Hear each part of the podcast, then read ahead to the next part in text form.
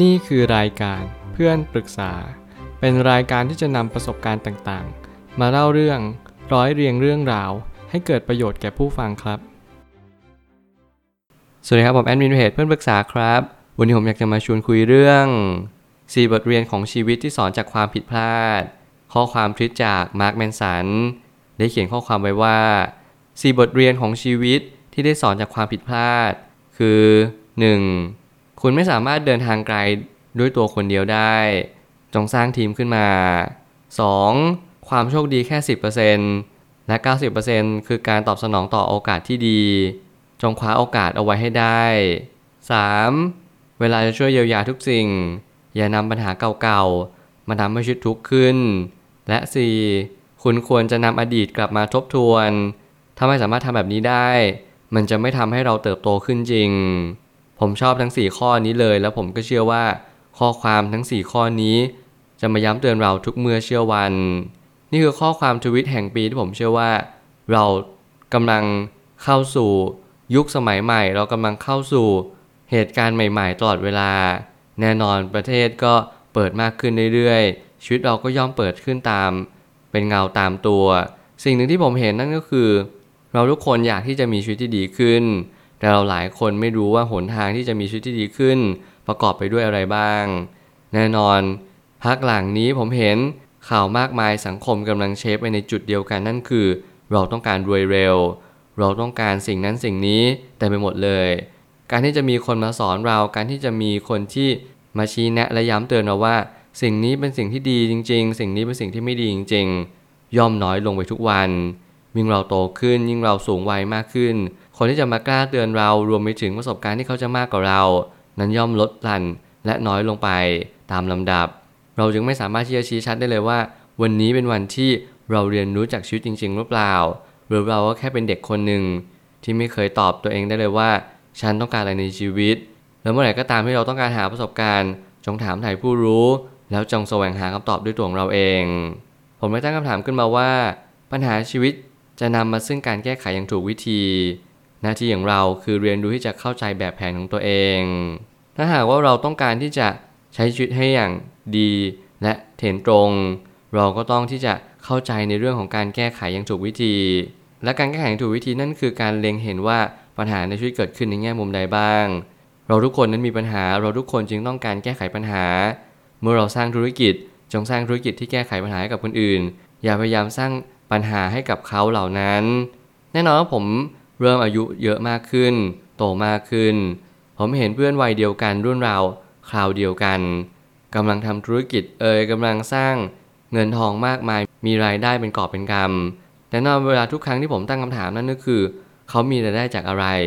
แล้วสิ่งนั้นมันแก้ไขหรือว่าเป็นประโยชน์ให้กับผู้คนในสังคมหรือเปล่า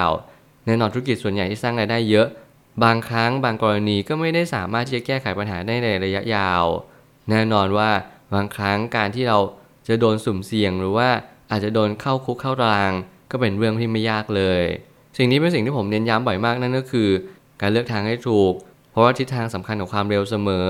เมื่อไหร่ก็ตามที่เราเลือกทิศทางเรารู้แล้วว่าทางที่เราเดินไปมันกำลังบ่ายหน้าและเบี่ยงไปอย่างทิศทางใด เรารู้ชัดเลยว่า นี่คือเป็นสิ่งที่เรากำลังจะเดินออก ไม่ใช่เดินเข้า แน่นอนเมื่อไหร่ก็ตามที่เราเดินเข้าไปอย่างจุดจุดหนึ่งเราต้องตั้งคำถามแล้วว่า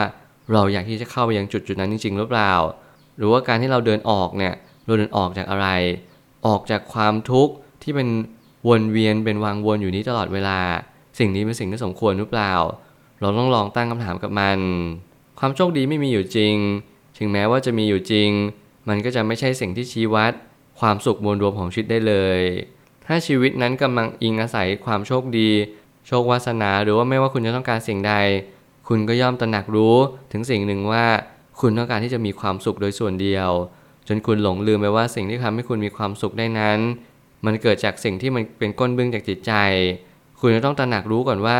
วันนี้คุณต้องการอะไรมากที่สุดในชีวิต คุณต้องการร่ำรวยเพื่ออะไร คุณต้องการมีหน้าตาที่ดีไปเพื่อสิ่งใดกันแน่ โลกเราใบนี้กำลังเชฟเราไปในจุดที่เราไม่เคยไปมาก่อน แน่นอนว่ามันคือความสุขที่เอ่อล้นมากกว่าเดิมเยอะเลย แต่แน่นอนสเกลที่มันลดหลั่นลงไปนั่นก็คือ จริยธรรมและศีลธรรม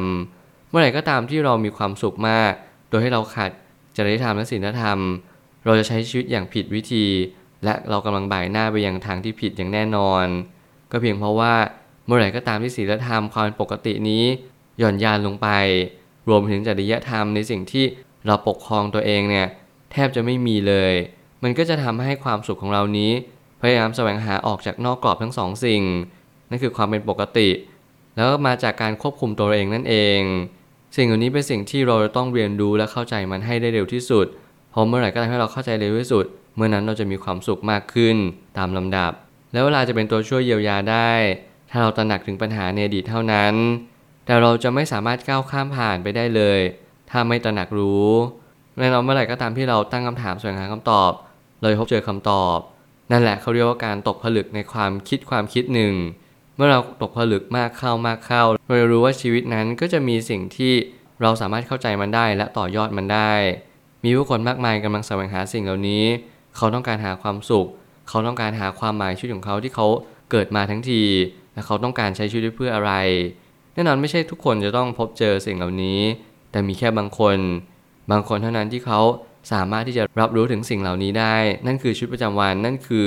ความสุขของเขา ซึ่งแน่นอนว่าแต่ละคนนั้นไม่เหมือนกัน เวลานั้นมันก็เป็นเพียงแค่ตัวช่วยตัวหนึ่ง มันเป็นสิ่งเดียวเท่านั้นที่มันผ่านไปแล้วไม่ยอมกลับมาให้เราเห็น ไม่ว่าจะเป็นการลงทุนการออมเงิน การวางแผนเกษียณ หรือว่าเป้าหมายของชีวิตเราต้องใช้เวลาตรงจุดนี้อย่างยิ่งยวด เราอย่าเสียเวลาโดยใช่เหตุ อย่าเอาเวลาทั้งหมดไปเที่ยวเล่นหรือว่า ไปมัวแต่ทำสิ่งที่ไม่เป็นประโยชน์ จงเร่งสร้างและจงเล็งเห็นว่าเวลานี้สำคัญที่สุด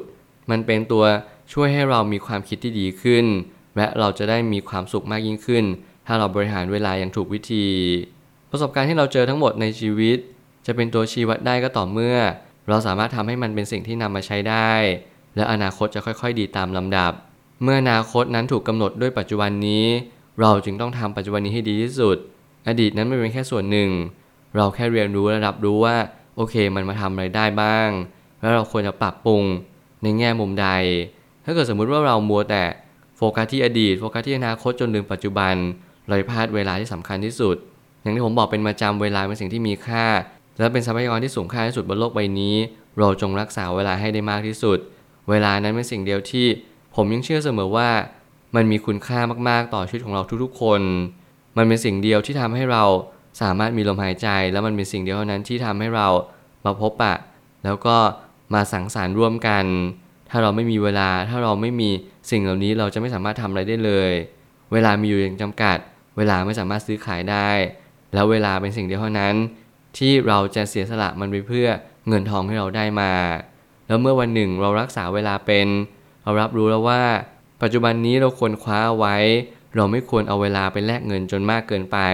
เราควรจะใช้เงินนั่แหละ มาสร้างเวลาของตัวเราเอง แล้วเราก็จะมีคุณค่าแล้วเราก็จะมีความสุขมากยิ่งขึ้น ตามกาลเวลาที่เราตระหนักรู้ถึงเวลานั่นเอง สุดท้ายนี้ทั้งนี้ปัญหาทั้งหมดที่เราประสบพบเจอ จะเป็นส่วนเล็กๆ ของทั้งหมดรวมกัน หน้าที่เราคือหาทางรับมือกับปัญหา แล้วก็อย่าหนีปัญหาก็พอแล้ว เมื่อไหร่ก็ตามที่เรากลับมาทบทวนปัญหาให้เราเกิดขึ้น นั่นคือหน้าที่ที่สำคัญที่สุด แล้วมันก็เป็นสิ่งที่ เป็นประโยชน์จริง ๆ ผมได้ลองทำแบบนี้ตั้งแต่เด็ก นั่นคือการที่ผมพบเจอปัญหาใดปัญหาหนึ่ง ผมพยายามมาตีแผ่แล้วก็ลงรายละเอียดว่า สิ่งนี้มันเกิดจากอะไรแล้วมันสามารถจะแก้ไขอะไรได้บ้าง แน่นอนทุกๆปัญหาเนี่ยมันก็จะมีทางออกในแง่มุมที่แตกต่างกันไป ถ้าเกิดสมมติเราจับหลักของปัญหาได้ เราจะรู้ว่าทุกปัญหามันเกิดแต่เหตุ แล้วมันจะดับไปเพราะเหตุ เราไม่จำเป็นต้องไปแก้ที่ผลพอเมื่อเราแก้ที่เหตุปุ๊บผลก็จะหายไปเป็นปิดทิ้งเลย นั่นก็จะเป็นสิ่งที่ ทำให้เราเข้าใจชีวิตมากขึ้นว่า ชีวิตนั้นกำลังหลอมรวม บางสิ่งบางอย่างจากเหตุ เหตุนั้นคืออะไรเราต้องเท้าความแล้วก็กลับไปสู่อดีตสักนิดหนึ่งเรียนรู้อดีตนั้นมีส่วนช่วยอย่างยิ่ง มันเป็นทั้งเงื่อนงามมันเป็นทั้งเบาะแสแล้วมันก็เป็นหลักฐาน ที่ทำให้เราได้เข้าใจว่าชีวิตนี้กำลังรุดหน้าไปยังทิศทางใด เราต้องการชีวิตอย่างสิ่งที่เป็นอยู่จริง ๆ หรือเปล่า ถ้าเรารู้ชัดแล้วว่าชีวิตที่เราเป็นอยู่ทุกวันนี้ เป็นสิ่งที่เราต้องการจริงๆ ก็แค่ทำมันต่อไป รักษาระดับรักษา layer ในสิ่งที่เราทำเอาไว้แบบนี้ วันหนึ่งคุณก็จะพบว่าชีวิตที่ดีที่สุด ชีวิตที่สุขที่สุด ไม่ใช่ชีวิตที่ดีเลิศเลอแต่เป็นชีวิตที่เราตั้งใจที่จะมาเป็นแบบนี้ มันคือการทำนายมันคือการคาดการณ์แล้วเมื่อไหร่ก็ตามที่เราทำนายและคาดการณ์ได้อย่างถูกต้องชีวิตก็จะเป็นผลลัพธ์ในสิ่งที่เราคาดการณ์ผมเชื่อว่าทุกปัญหาย่อมมีทางออกเสมอ ขอบคุณครับ รวมถึงคุณสามารถแชร์ประสบการณ์ ผ่านทาง Facebook Twitter และ YouTube และอย่าลืมติด Hashtag เพื่อนปรึกษาหรือ f r ร e n d t a l k ด้วยนะครับ